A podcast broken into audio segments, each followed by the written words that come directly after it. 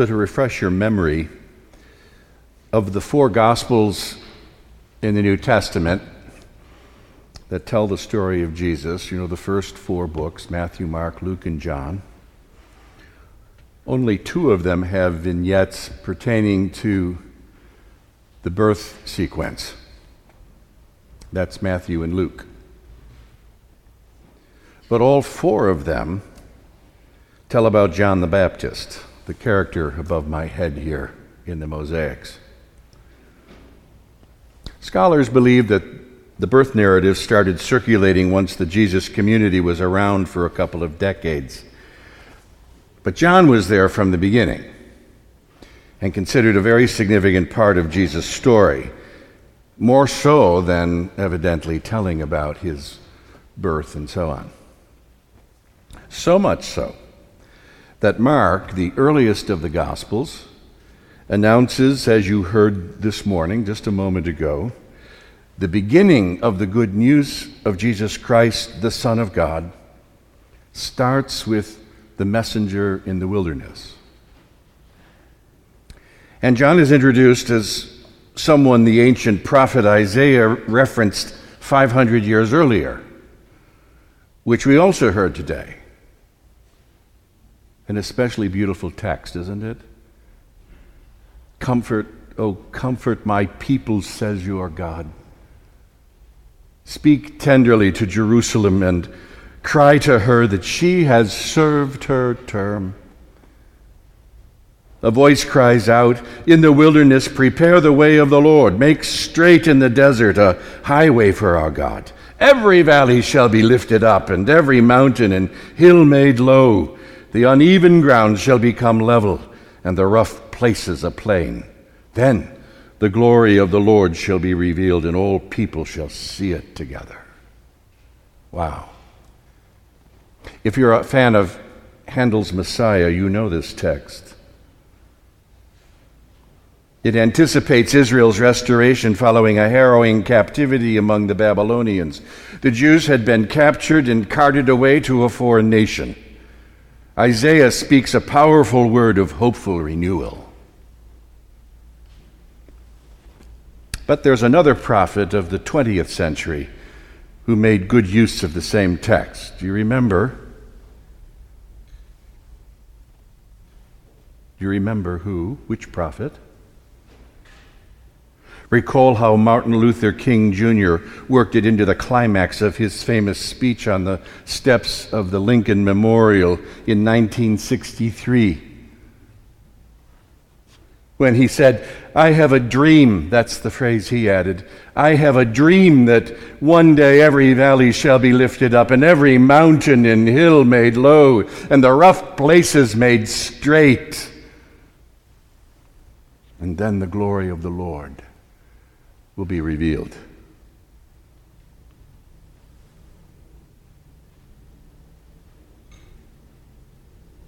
Then he added this, though. With this faith, we will be able to hew out of the mountain of despair a stone of hope. We'll be able to transform the jangling discords of our nation into a beautiful symphony of brotherhood. With this faith, we'll be able to work together, to pray together, to struggle together, to go to jail together, to stand up for freedom together, knowing that we will be free one day. Man, are we bereft of that kind of language in our culture today? Do you feel it? When I was going through this this week, I just couldn't get over how bereft we are. In the manner of Isaiah, King's words were a stirring and indelible testament to how the future makes demands on the present.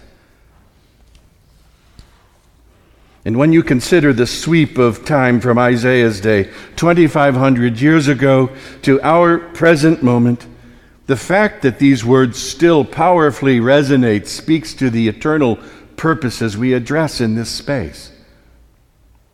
We know well that all people are grass. Their constancy is like the flower of the field. The grass withers, the flower fades, but the word of our God will stand forever. This eternal condition, the, the scope of God's range compared to our few years, offers hope for us. We're held in a grand sweep of time that has forward momentum, anticipating God's fulfillment, calling for a new way of living that more nearly resembles what God has intended all along. That's the implication. This is why John's good news message begins with repentance. It's kind of counterintuitive, I suppose, that the good news begins with repentance because repentance sounds like bad news. But the real reason to repent pertains to situating ourselves for the new thing God intends. We tend to get this all wrong, really. Real repentance is aspirational letting go of a lesser corrupt thing to take on the very much better thing. The good news of Jesus Christ has everything to do with what God intends for the world. And a proper way to think about this includes consideration of how our lives would need to change in order to exist in such a place as that. That's what Dr. King was suggesting as something to aspire towards a community where everyone was judged by the content of their character, in his words, and not some external condition. What changes would we need to make in our individual lives in a world where peace and justice and love and hope prevail? What changes would Stephen Bauman need to adopt in order to live in such a place? It gets that personal and that granular. Think of it like this Suppose you strongly desire to live in a household where everyone is valued and appreciated, where apology and forgiveness are part of the routine arrangements, where mercy and peace prevail, where no one takes advantage of another, where no one tries to take more than they need from the hands of another, where you get all of the love you ever wanted or desired. And what sort of person would you need to become to live in a household such as that? What would you need to let go of, and what would you need to take on?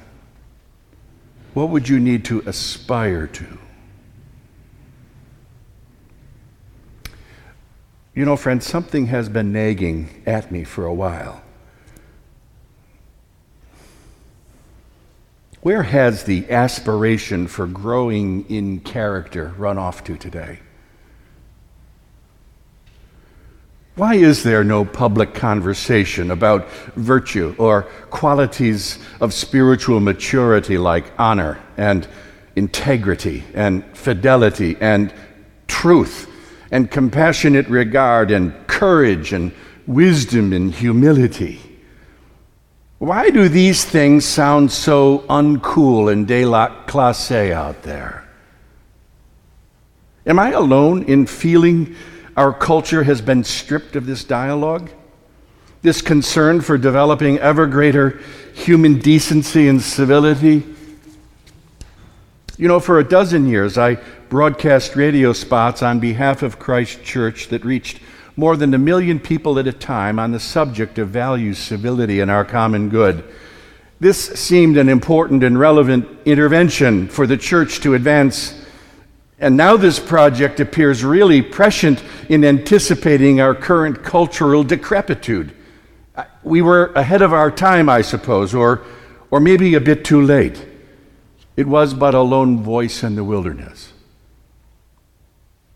And as you heard today, the phrase lone voice in the wilderness is inspired by Isaiah and John the Baptist. That's how John was presented in his epic historical moment, a time defined by corrupt political and religious cultures, fractious, violent, and indifferent to the welfare of those deemed outside the bounds of one's tribe. Sound familiar? Along with John's searing critique, his lone voice anticipated the arrival of another voice that would outstrip his own. And so Jesus came onto the scene. But as you well know, the change Jesus wrought didn't happen overnight. The, the darkness had long been advancing, and it would take many years, decades, centuries, for the pinprick of light to grow into a brilliant radiance. You know, friends, the maddening thing is, the maddening thing is that we've known this bright light for two millennia, and still we strain to the breaking point to hang on to the wisdom that it illumines.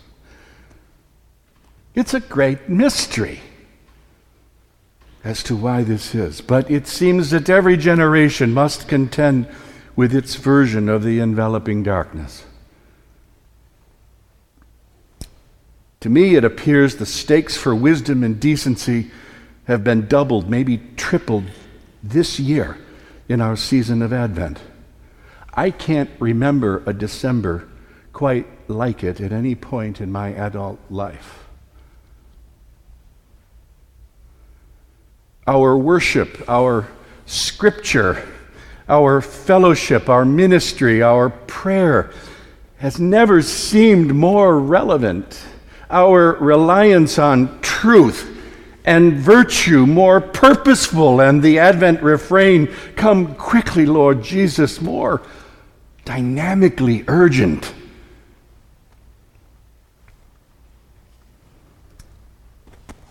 Perhaps Isaiah's eloquence touches the spiritual funny bone and stirs us awake again to the idea that just maybe something different is possible that God will have the day.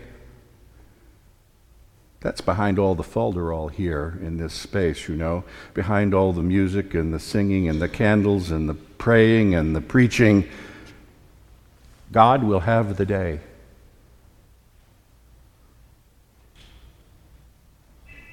Every mountain and hill will be made low the uneven ground shall become level, and the rough places a plain, and the glory of the Lord shall be revealed, and all people shall see it together. But in order to find ourselves thrilled by this promise of the world made right, brings with it the haunting thought that we each know what lurks in our own heart, our role in corrupting this world the litany of ways in which our own sins have contributed to the heartbreak we're surrounded by, all of those times we've hardened our heart and kept right on walking, ignoring the person we hate and the cry of someone we need.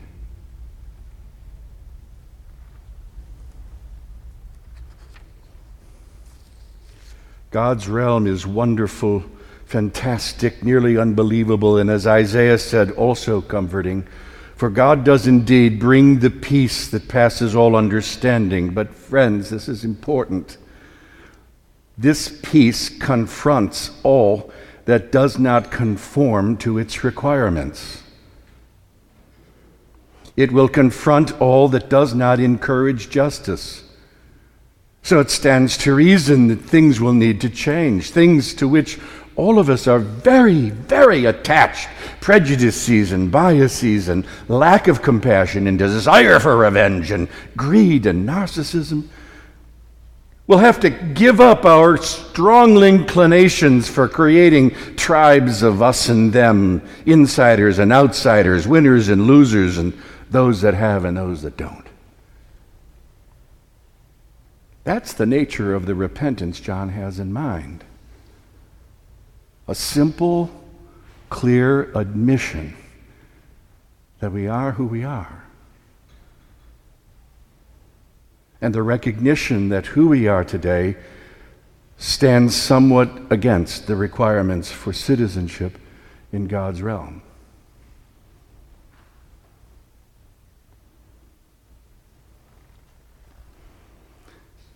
Writing about his change of mind concerning issues of sexual orientation and gender identity. Ex evangelical theologian David Gushee. Let me give you a little background on David Gushee, a well respected ethicist who fully identified with the evangelical community for decades. and was highly regarded. And he did a lot of homework and soul searching on the matter of sexual identity and gender identity. And he wound up changing his mind. And he wrote clearly and cogently about this.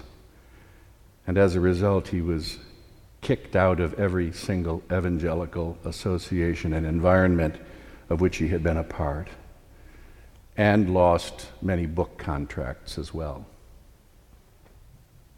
That's David Gushee. He writes that every so often an issue comes along that requires a choice to be made for or against slavery, for or against women's ordination, for or against racial integration, for or against rescuing Jews during the Holocaust, for or against using government power to force better working conditions, for or against mass deportations of undocumented immigrants, and so on. Things for which ultimately there really is no middle ground on at the end of the day. You can't be both against slavery and for maintaining the status quo of slavery, for instance. He continues At the moment in which the moral pivot point occurs. Strong arguments can be made on both sides, and strong passions always arise. For Christians, these arguments and passions are always buttressed with Bible quotations. Only later does history declare who had it right and who did not. Meanwhile, in that instant, morally responsible people have to make their leap and trust God with both the consequences and divine judgment.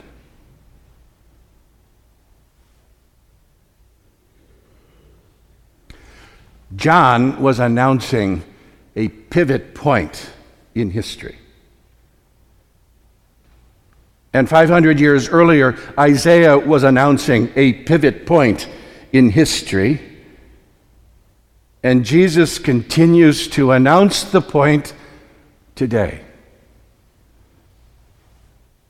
I mean, actually, I don't mean that generically, I mean today.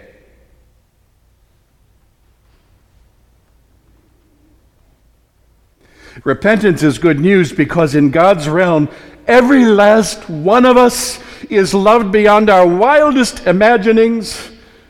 In God's household, there is more than enough love and goodwill to go around our corruptions ultimately are not held against us. It's a shocking statement. They are, if we hand them over, tossed out the window, and everyone gets a fresh start. Everyone, everyone, everyone, everyone. The good news of Jesus Christ, the Son of God, announces that no one is excluded from God's loving intention.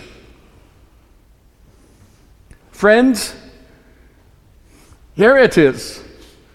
What we're supposed to do is act like that is the law of the land. Amen.